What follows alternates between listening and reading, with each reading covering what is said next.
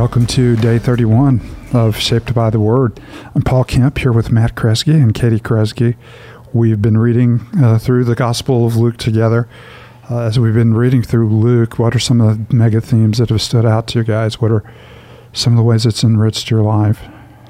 I think just seeing the kingdom of God unfold and how the kingdom of God is not it doesn't come in the ways we expect it to come it doesn't come you know to the people we expect it to come to so we see just lots of great reversals mm-hmm. um, you know whether it's you know the poor yeah. are found to be you know wealthy in the kingdom of god or it's you know the rich find their judgment i mean we, we see so many of those reversals but mm-hmm. i think for me just also just the call there's so many calls to repentance mm-hmm. in in luke's gospel that i'm just reminded of and the call of the kingdom is a call right. to repentance, which means to turn away from something yeah. to something else, yeah. mm-hmm. to let go of something and grab hold of something else. And of course, that is the invitation of the gospel. How about you, Katie? What are you know, some for, of the for me? It goes along. It goes along with what he said, but um, I feel like the Lord has just highlighted the Pharisees as we read this book, like more than ever before in my life. Um, just seeing um, their approach and their heart and um, like I've mentioned before, seeing them as villains, but then the Lord showing me that that's my heart too, and um, and so not to judge these Pharisees as villains, but to really let the Lord um, show my own heart um, in in seeing them. Um, so that's been a, a, good thing for me. Oh yeah, mm. so much easier for us to have the heart of a Pharisee than to have the heart of our Master, yeah, or the heart of Jesus. And, and so usually when you see a Pharisee in in the Gospels, you're looking in the mirror. Mm-hmm. You can see the attitudes that are prevalent among us you know, when we lose sight of who Jesus is and the great compassion that he has. Mm-hmm. And of course, that's a great, you know, lead into uh, today's chapter, chapter sure. 15. Probably Matt more sermons preached on this chapter in Luke yeah. uh, than any other New Testament passage. Mm-hmm. And deservedly so. It is a perfect, you know, description of Jesus and his invitation to us and his, his love and his longing for those who are far away from him. So uh, we pick up uh, with uh, Luke chapter 15. Mm-hmm. And uh, before we do, let me just uh, offer this moment to the Lord and offer ourselves to the Lord. Heavenly Father, we thank you uh, that even in our best moments, we tend to be Pharisees, and yet you show us a heart of compassion and mercy that is far beyond our imagination. We thank you that you found us at our worst, and you embraced us, and you loved us, and even in this parable, you've thrown a wonderful feast for us with singing and, and with dancing. May our hearts be overwhelmed by your heart for us, and may the heart you have for us uh, be reflected in the heart we have for, for those around us who are far from you. It's in your holy name we pray. Amen. Now the tax collectors and sinners were all gathering around to hear Jesus, but the Pharisees and the teachers of the law muttered, This man welcomes sinners and eats with them. Then Jesus told them this parable Suppose one of you has a hundred sheep and loses one of them. Doesn't he leave the ninety nine in the open country and go after the lost sheep until he finds it? And when he finds it, he joyfully puts it on his shoulders and goes home. Then he calls his friends and neighbors together and says, Rejoice with me, I found my lost sheep. I'll tell you that in the same way there'll be more rejoicing in heaven over one sinner who repents than over ninety nine righteous persons do not need to repent. suppose a woman has ten silver coins and loses one. Doesn't she light a lamp, sweep the house, and search carefully until she finds it? And when she finds it, she calls her friends and neighbors together and says, Rejoice with me, I found my lost coin. In the same way, I tell you, there is rejoicing in the presence of the angels of God over one sinner who repents. Jesus continued, there was a man who had two sons. The younger one said to his father, Father, give me my share of the state. So he divided his property between them. Not long after that, the younger son got together all he had, set off for a distant country, and there squandered his wealth in wild living. After he had spent everything, there was a severe famine in that whole country, and he began to be in need. So he went and hired himself out to a citizen of that country, who sent him to his fields to feed pigs. He longed to fill his stomach with the pods the pigs were eating but no one gave him anything. When he came to his senses, he said, How many of my father's hired servants have food to spare, and here I am starving to death? I will set out and go back to my father and say to him, Father, I've sinned against heaven and against you. I'm no longer worthy to be called your son. Make me like one of your hired servants. So he got up and went to his father. But while he was a long way off, his father saw him and was filled with compassion for him. He ran to his son, threw his arms around him, and kissed him. The son said to him, Father, I've sinned against heaven and against you. I'm no longer worthy to be called your son. But the father said to his servants, Quick, bring the best robe and put it on him, put a ring on his finger and sandals on his feet. Bring the fattened calf and kill it. Let's have a feast and celebrate. For the son of mine was dead and is alive again. He was lost and is found. So they began to celebrate. Meanwhile, the older son was in the field. When he came near the house, he heard music and dancing. So he called one of the servants and asked him what was going on. Your brother has come, he replied, and your father has killed the fattened calf because he has him back safe and sound. The older brother became angry and refused to go in. So his father went out and pleaded with him. But he answered his father, Look, all these years I've been slaving for you and have never disobeyed your orders. You've never gave me even a young goat so I could celebrate with my friends. But when the son of yours who has squandered your property with prostitutes come home, you kill the fattened calf for him. My son, the father said, You're always with me, and everything I have is yours. But we had to celebrate and be glad because this brother of yours was dead and is alive again. He was lost and is found. Uh, that almost uh, brings me to tears every time I read it, and I've read it. Uh, I don't know how many hundreds of times, but uh, it's a meaningful, meaningful passage, and the compassion of the Father is so rich, and the way he you know treats you know this wayward son is so lavish, and, and we realize that's his invitation to us.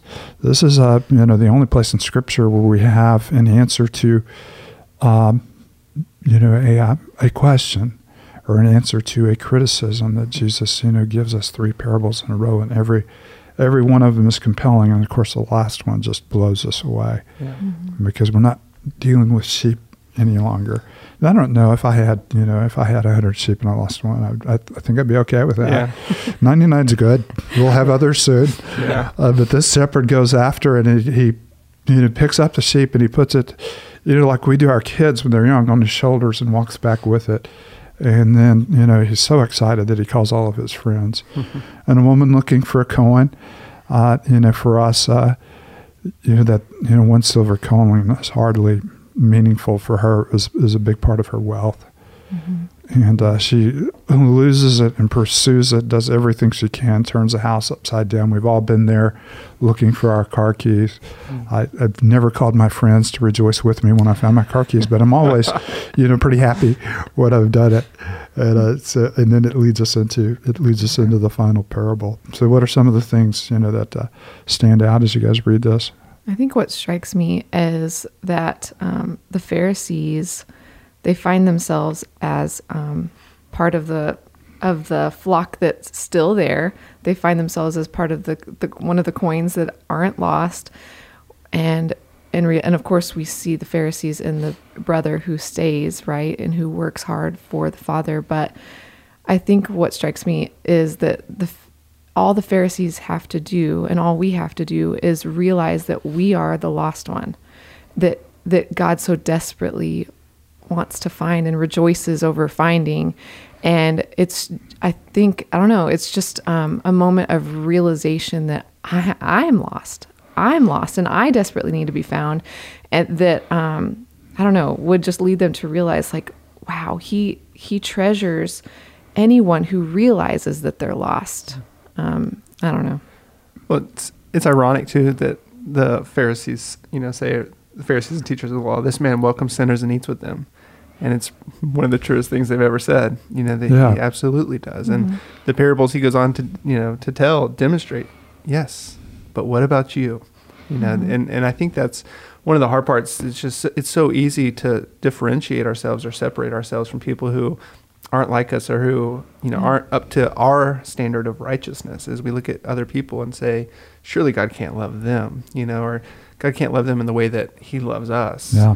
And we don't we would never say man we're being a pharisee until we read these parables and we kind of turn inward and we realize oh man i'm much Yeah. more like the pharisee than And- the and the- sinners and tax Yeah. collectors And it's the- a huge, uh, yeah, I'm sorry. no i would say or the, the sinners you know that he invites to eat with Yeah. them And it's a huge tendency of the church as well to uh, you know, withdraw from culture and to create a, you know, create kind of a little, you know, bubble where we separate ourselves. But uh, you know, the call, you know, the call of uh, the people of God is to be a light to the nations and to be engaged with the nations, and always has been. And this was the big failure of Israel. They never extended God's grace, you know, past their own privilege. And uh, so this also reminds us, you know, to have a heart, you know, not again, you know, like we said at the beginning, uh, not to look at a Pharisee and see ourselves in a mirror Yeah. as someone who is withdrawn and has no compassion for those who are far from Christ. Mm. I love the image too, especially that I, th- I feel like the first parable kind of gets overlooked because the third one is so good, and we want to jump to the third one. But I mean, to have you know that many sheep, you would have been a wealthy shepherd. That you know, I think I remember reading. I think it was probably Darrell Bock one time said that you would probably have about twenty to twenty five sheep. You know, if you're a shepherd, and and that's you're doing okay. You know, to have ninety nine, like you're you're wealthy. You Yeah, as far as I'm concerned, hundreds is way too many. yeah.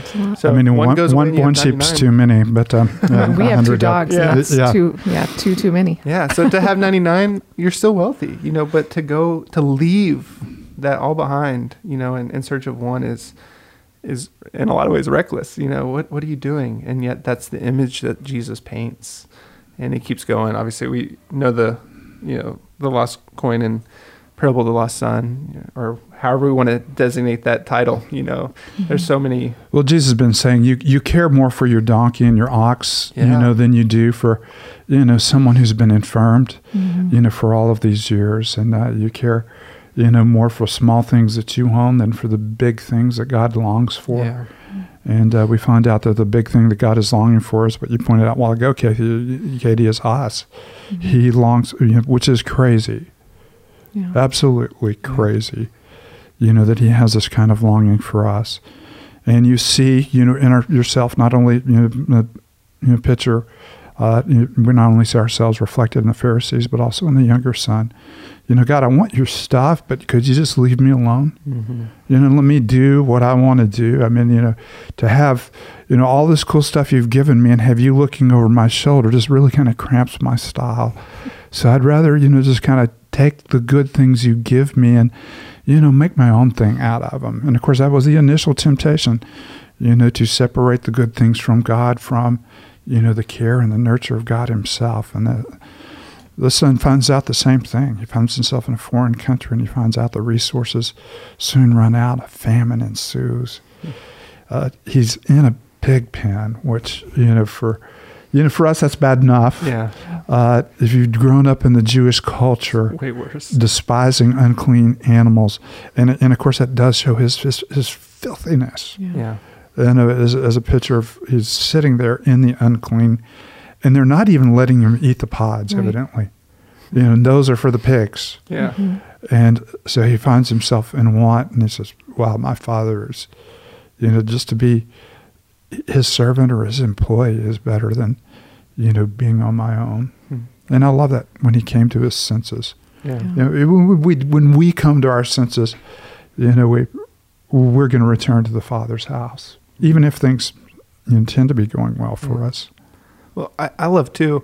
You know, he's he's ready to go back home, comes to his senses, and he begins to rehearse what he's going to say when he sees the father. And he, you know, Mhm. I think he's probably overwhelmed in that moment as the father comes running to him, which wouldn't have been, you know, culturally accepted. The father, you know, doesn't pick up his robe and start running. No, the culture. father should have been very indifferent and Yeah. very standoffish, and the son should have come and thrown himself at his feet and begged Yeah. and humiliated himself.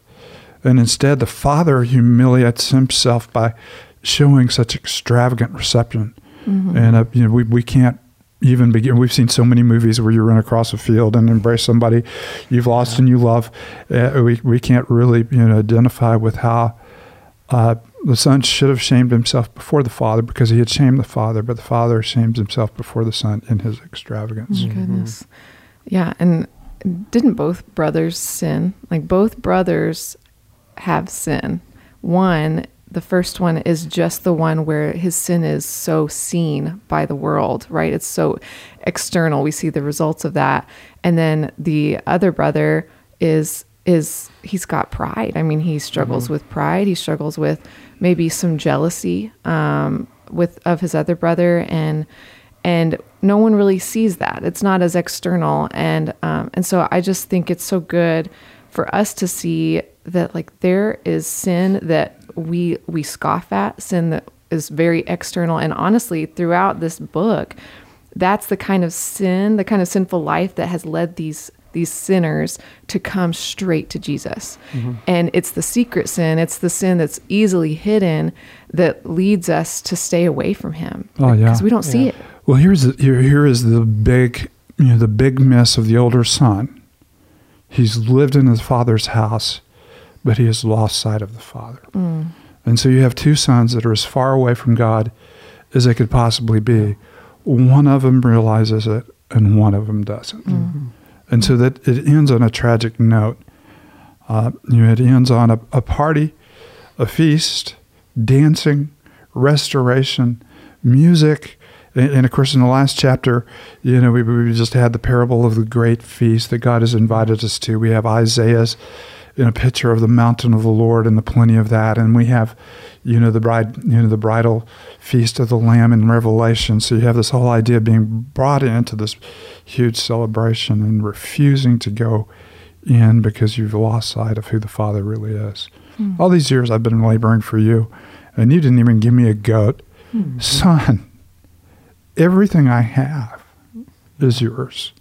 Mm. And, and of course, he's proved that with both sons. Everything I have yeah. is yours. Well, and I love through these parables, you know, ending on that note, you know, it begins, and this is, I mean, it's just good for us as we read scripture to remember why is Jesus telling these parables? Who's he speaking to? You yeah. know, and it begins with the, the Pharisee saying he eats with, with sinners. You know, so Jesus tells these parables and says, absolutely. But then he leaves it with the call to them, but what about you? Will I eat with you? Yeah. And are you willing to come into the banquet? And are you willing to celebrate? When others are brought are brought in. Mm. Hey, Matt, you mind closing us with yeah. word, word of prayer?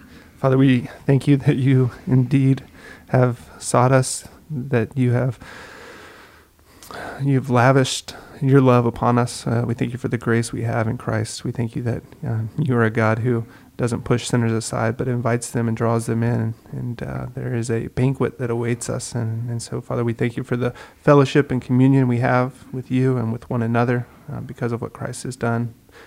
Um, thank you for the reminder that you are full of grace. Um, but at the same time, um, Father, you call us to to be honest with our sin and to repent. And so, would we um, would we come to you um, with the heart of the younger son?